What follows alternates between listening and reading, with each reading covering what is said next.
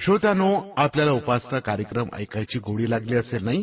कार्यक्रम ऐकला नाही की आपल्याला चैन पडत नाही. आणि आपली पत्र आम्हाला मिळाली नाहीत ना तर आम्हाला देखील रुखरुख वाटते. मित्रांनो उपासना म्हणजे देवाजवळ बसणं त्याची आठवण आराधना करणं देवाबद्दल सत्य जाणून घेणं. जगामध्ये देव आणि दानव या दोन शक्ती काम करत असतात. देवाची कर्म ही प्रकाशाची असतात. तर दानव म्हणजे सैतानाची कर्म ही अंधाराची असतात. देवाची वाट म्हणजे अनंत कालाच्या जीवनाची वाट स्वर्गाची वाट जिथं अनंतकाल पावित्र्य आनंद शांती असते. तर दानवाची वाट असते नरकाची जिथं शोक दुःख आणि यातनाच यातना असतात. उपासना कार्यक्रम ऐकत रहा आणि देवाबद्दल अधिक माहिती मिळवा.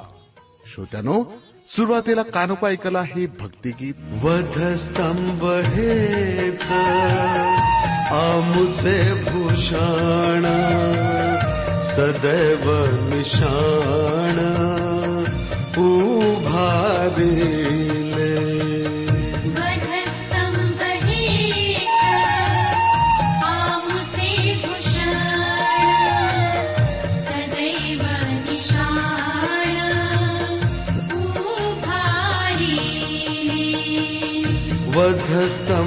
हेच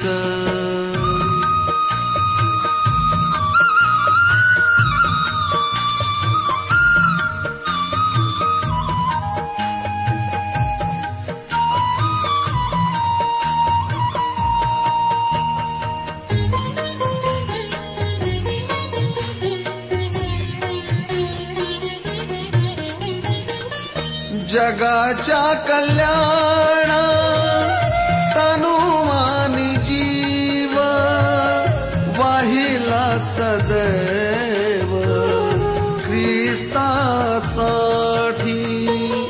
जगाच्या कल्याण तनुवानी जीव वाहिला सदैव. ख्रिस्तासाठी वाहिला सदैव.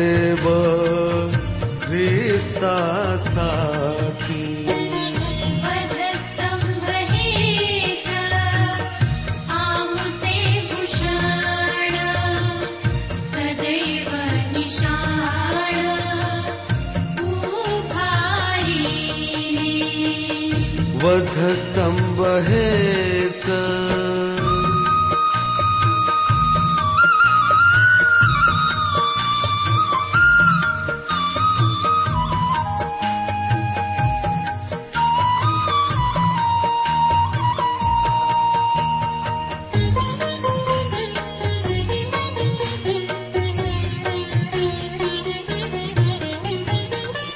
Das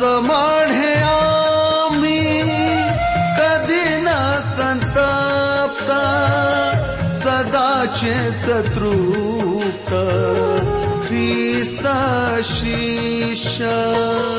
da să mane ami, caldin santapta, sada ceță trucă, Cristașiș,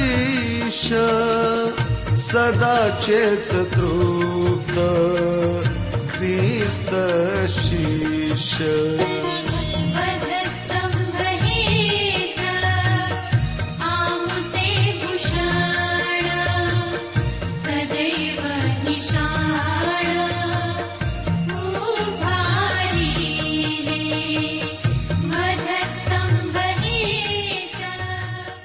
ह्यावेळेला आपण प्रार्थना करूया.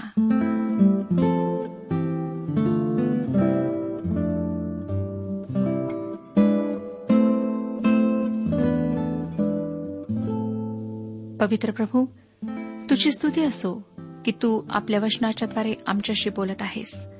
ह्या गीताच्याद्वारे तू आमच्याशी बोललेला आहेस. आमची मदत कर प्रभू की आम्ही भौतिक गोष्टींवर ह्या जगातील गोष्टींवर अधिक भरोसा न ठेवता तुझ्यावर पूर्ण भरोसा ठेवावा. तुझ्या वचनामध्ये आणि तुझ्या ज्ञानामध्ये आमची वाढ व्हावी. तुझ्या भयात आमची वाढ व्हावी. तू आमच्यासोबत हो प्रभू. आध्यात्मिक रूपाने वाढ करण्याकरिता उन्नती करण्याकरिता तू आमची मदत कर. अनेक लोक आहेत की जे सैतानाच्या जाळ्यात फसलेले आहेत. सैतानाने त्यांना पूर्णपणे स्वतःच्या ताब्यात घेतलेले आहे. तू त्यांची सुटका कर. त्यांच्याशी तू बोल. त्यांना आपल्या मार्गावर आण. अनेक आहेत प्रभू जे शारीरिक रूपाने दुर्बळ अशा अवस्थेत आहेत. भयंकर अशा आजारांनी पिडलेले आहेत.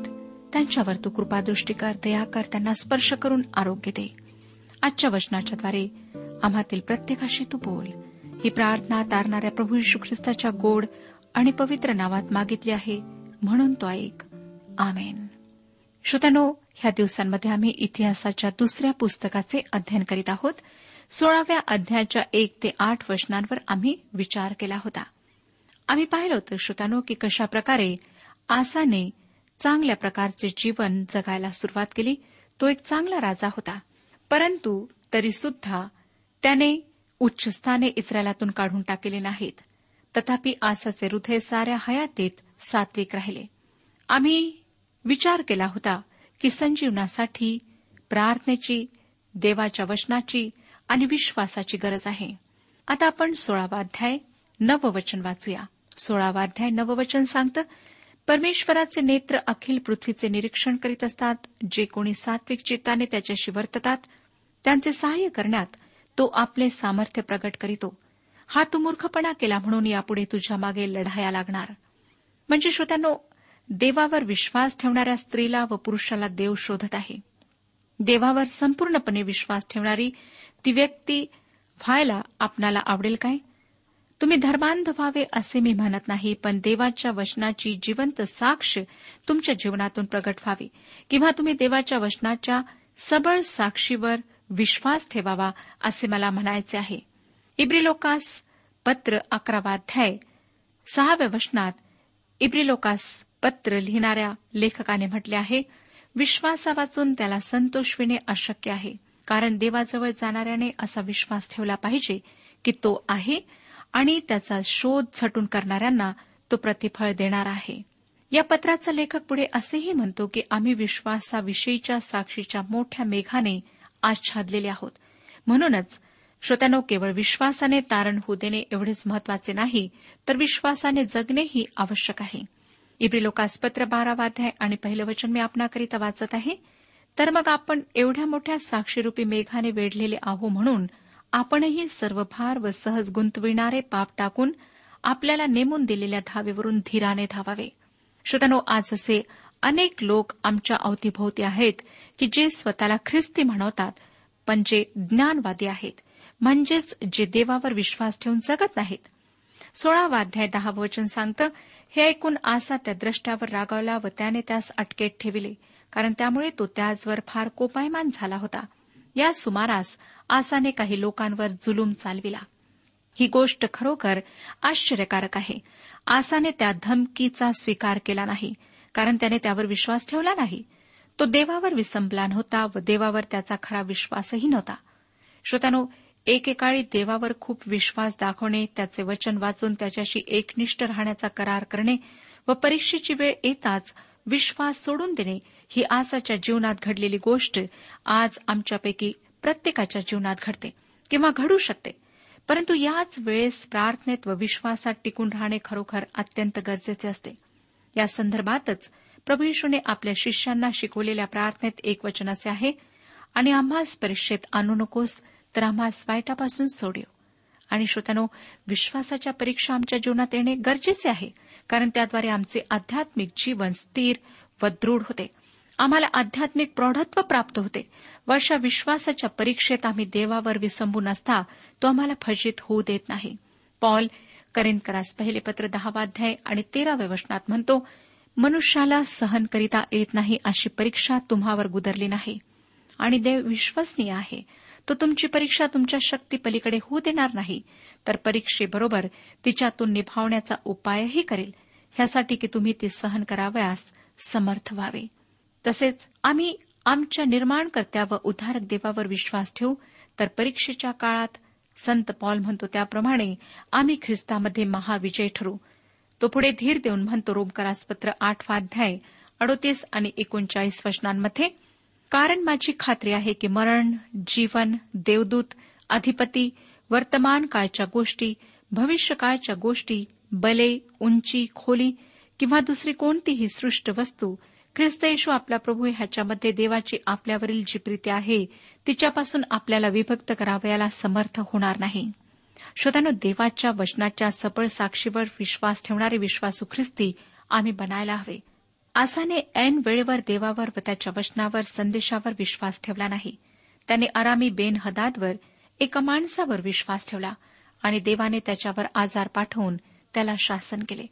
सोळावाध्याय बारावं वचन सांगतं सोळावाध्याय बारावं वचन आसाच्या पायास त्याच्या कारकिर्दीच्या एकोणचाळीसाव्या वर्षी व्याधी झाला. तो व्याधी बराच वाढला. तथापि त्या रोगात तो परमेश्वरा शरण न जाता वैद्या शरण गेला. देवाने त्याच्यावर गंभीर आजार पाठवला. पुढे तो आजार अतिशय गंभीर बनला आणि अशाही स्थितीत आसा देवाकडे वळला नाही तर त्याने वैद्यांकडे धाव घेतली. वैद्यांकडे जाण्यात काही चूक नाही श्रोत्यानो पण तो देवाकडे वळला नाही ही गोष्ट महत्वाची आहे. आजारपणामध्ये विश्वासणाऱ्याने डॉक्टरकडे जाणे जेवढे महत्त्वाचे आहे तेवढेच देवाकडे जाणेही आवश्यक आहे. आधुनिक विज्ञान आम्हाला सांगते की माणसाचे साठ टक्के आजार मानसिक कारणांमुळे होतात. व त्या मानसिक कारणांपैकी काळजा व अपराधित्वाची सतत बोसणारी जाणीव ही दोन कारणे आहेत. बऱ्याचदा परमेश्वर आम्हाला आजारी पडू देतो. त्यामुळे तरी आम्ही आत्मपरीक्षण करून पश्चातापी अंतकरणाने देवाकडे वळावे ही त्याची इच्छा असते. याकोबाच्या पत्रामध्ये या गोष्टीविषयी अतिशय व्यावहारिक सल्ला देण्यात आलेला आहे. याकोबाचे पत्र पाचवा अध्याय आणि चौदावं वचन. तुम्हापैकी कोणी दुखनाईत आहे काय? त्याने मंडळीच्या वडिलांना बोलवावे आणि त्यांनी प्रभूच्या नावाने त्याला तेल लावावे व त्याच्यावर ओणवून प्रार्थना करावी. याकोब म्हणतो की दोन गोष्टी आम्ही करायला हव्यात. आजारी व्यक्तीविषयी सर्वप्रथम प्रार्थना करायला हवी. म्हणजे देवाकडे धाव घ्यायला हवी. आणि दुसरी म्हणजे आजारी व्यक्तीला तेल प्रभूच्या नावाने लावायला हवे. ही तेल लावण्याची कृती धार्मिक नाही किंवा तो एक विधीही नाही पण ही कृती उपचाराची आहे. औषध विषयक आहे. याकोब म्हणत आहे की आजारासाठी देवाची प्रार्थना करणे व डॉक्टरला बोलावणे ह्या दोन्ही गोष्टी आवश्यक आहेत. असे करणे व्यावहारिक आहे. श्रोत्यानो आसाने वैद्यांना बोलावले पण तो देवाकडे प्रार्थनेद्वारे आला नाही.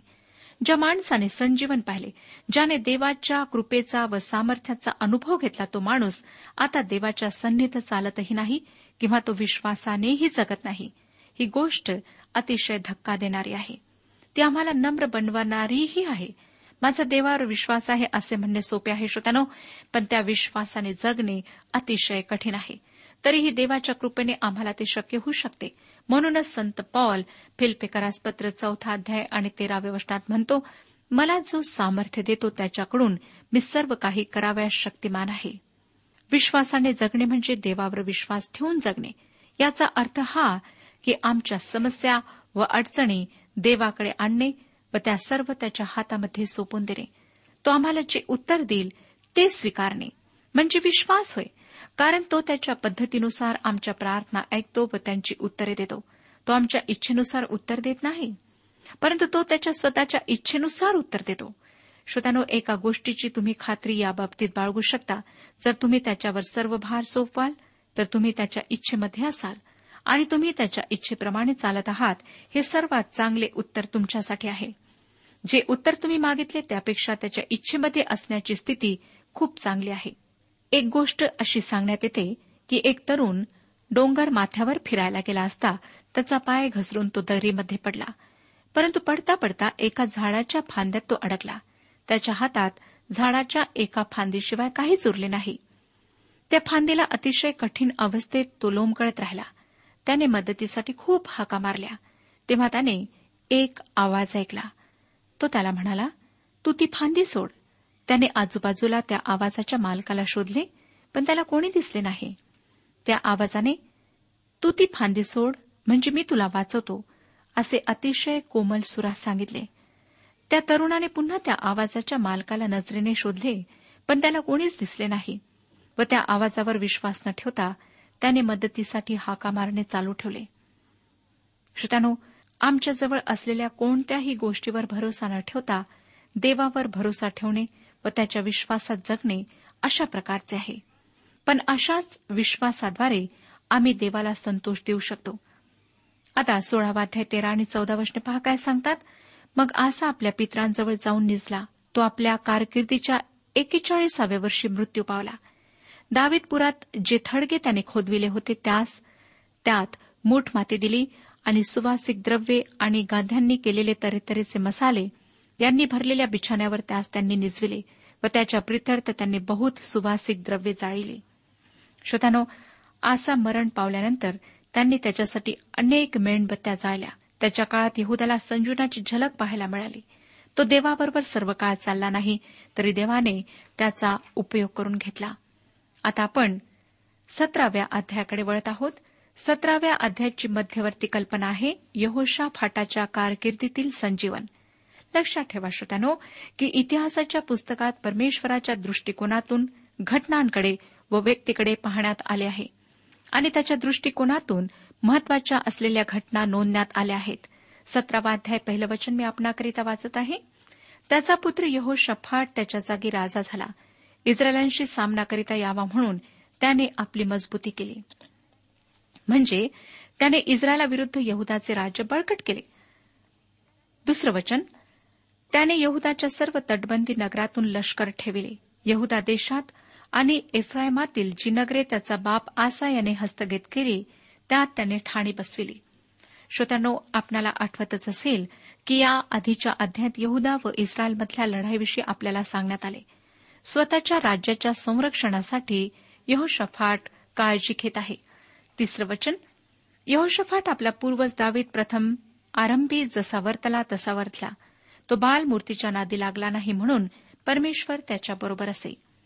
श्रोतांनो या ठिकाणी लक्षात घ्या की तो आपल्या पित्याच्या आरंभीच्या वर्तनाप्रमाणे चालला.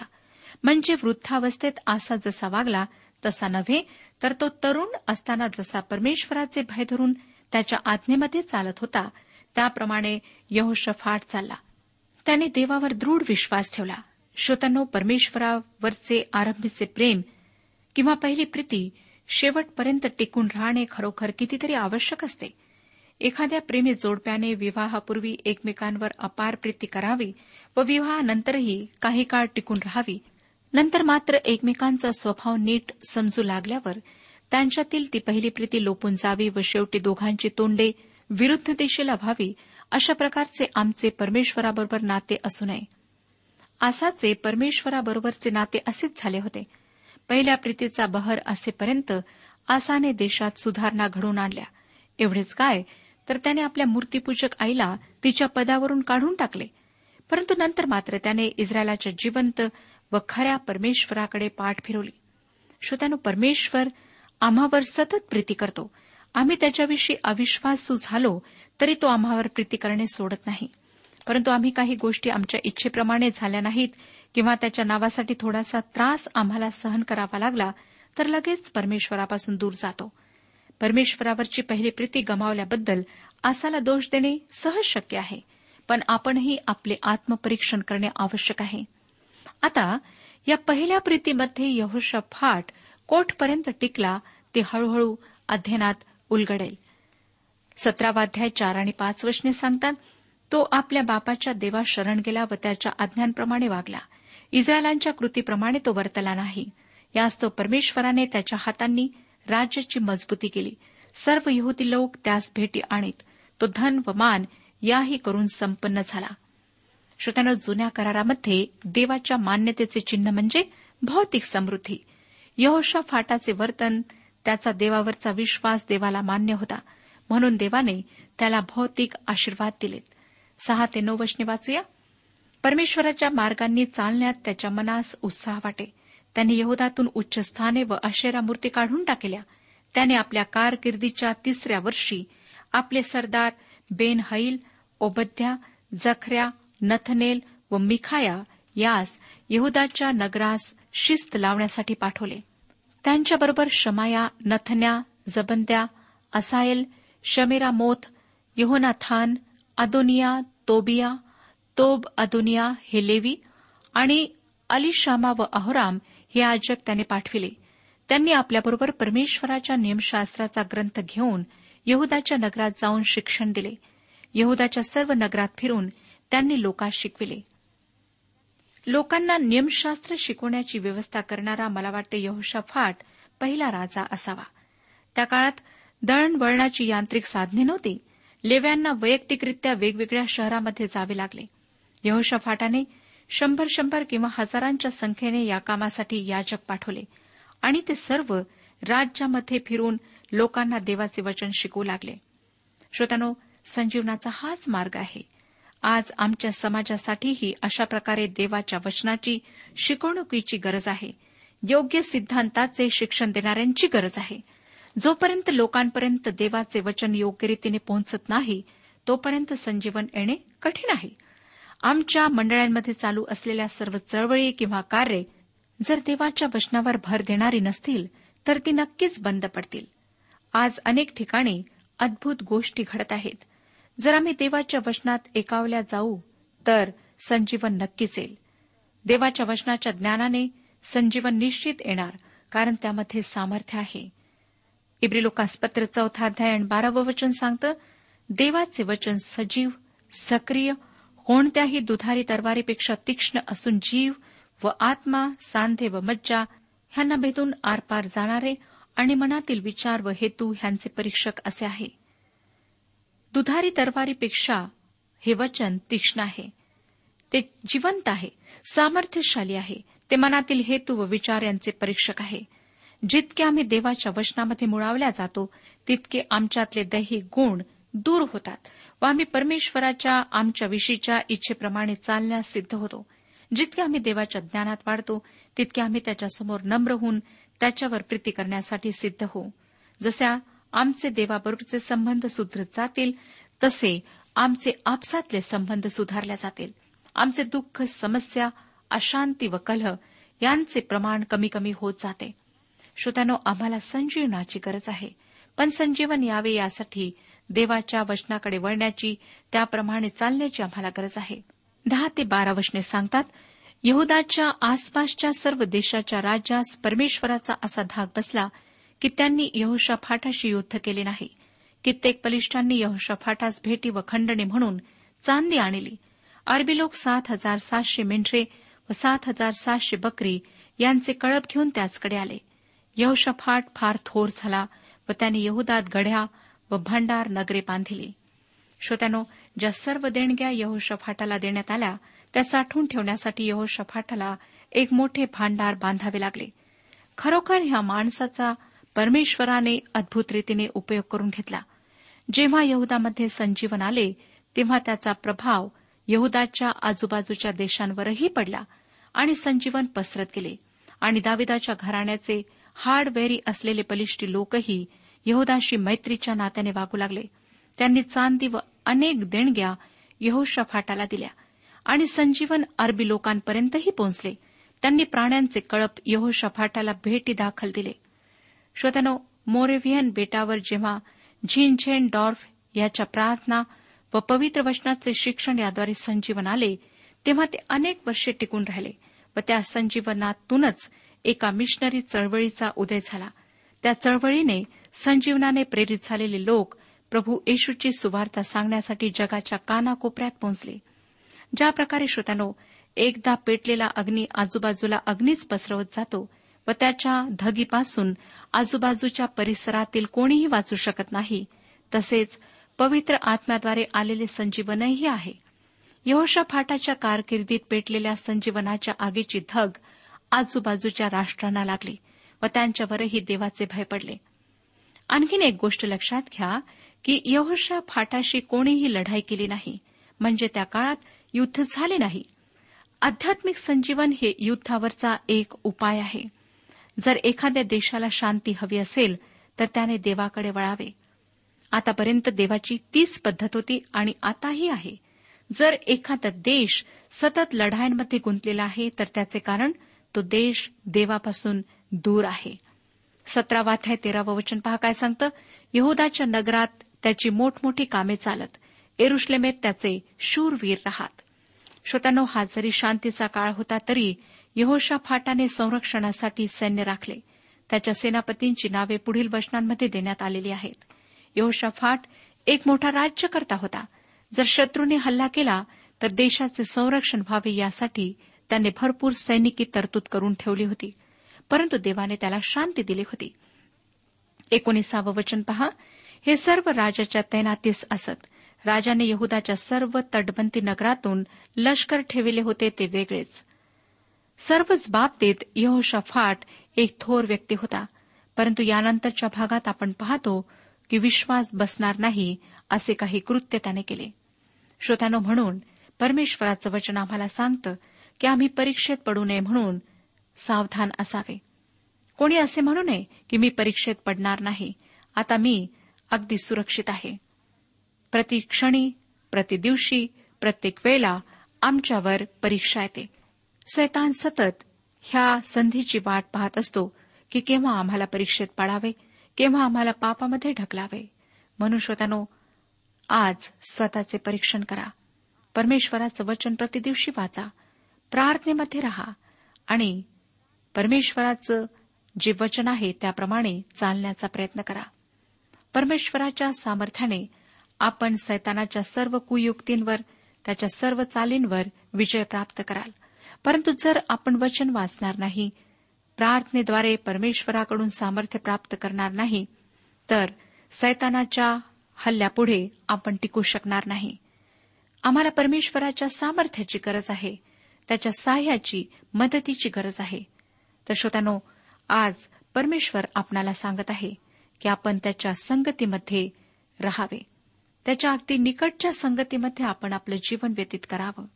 ह्या जगामध्ये अनेक आकर्षणे आहेत.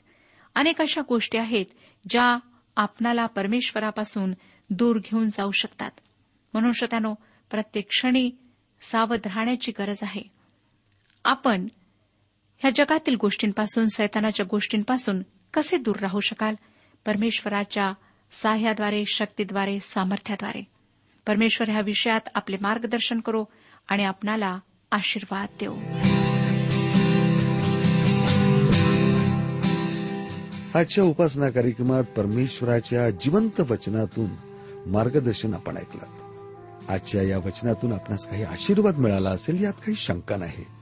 सध्या जीवनविषयक काही शंका असल्यास किंवा काही प्रश्न असल्यास किंवा काही प्रार्थना निवेदन असल्यास पत्राद्वारे आम्हास अवश्य कळवा. आम्हाला अगदी आनंदच होईल. पत्र व्यवहारासाठी आमचा पत्ता लिहून घ्यावा. कार्यक्रम उपासना पोस्ट बॉक्स क्रमांक एक शून्य दोन बेजनबाग नागपूर पिनकोड क्रमांक चार चार शून्य शून्य शून्य चार. आमचा ईमेल अॅड्रेस आहे Marathi T T B at radio eight eight two dot com email address पुन्हा एकदा ऐका. Marathi T T B at radio eight eight two dot com बरं तर आता इथंच थांबूया कारण आपल्या कार्यक्रमाची वेळही संपत आलेली आहे. पुन्हा आपली भेट आपल्या पुढल्या कार्यक्रमात तोपर्यंत नमस्कार.